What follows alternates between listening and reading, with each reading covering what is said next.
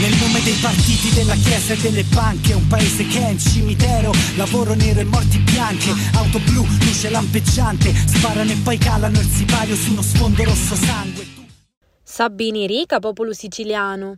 Avi, una vita, cali industriali di Confindustria fanno piccioli sopra i nostri morti e si permettono magari parlare. Sicuri di distissi piccomi sonno, non si sentono un curpa per la morte di un picciotto di soli 18 anni a Udine durante l'alternanza scuola-travaglio. Iddi sono chi di salari da fame, di la produzione a ogni costo, di li profitti prima di la salute.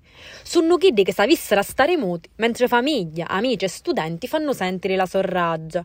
E invece qualche giorno un arreri, Confindustria Catania vosi parlare e dare la sua opinione. Li so palore, parono quasi una precisa. Dicono non lasciamo che la tragedia di Udini faccia scurdare i meriti della buona scuola. Una legge che secondo Eddi avesse essere miracolosa, addirittura avesse servire a non far abbandonare la scuola ai giovani.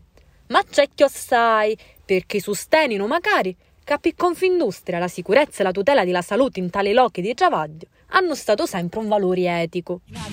Carne da macello, statistica da notiziario. Un mondo alla riversa che doganni contano, o nella morte di un picciotto, una delle mille morte ogni anno durante lo travaglio, si fa passare come un caso eccezionale.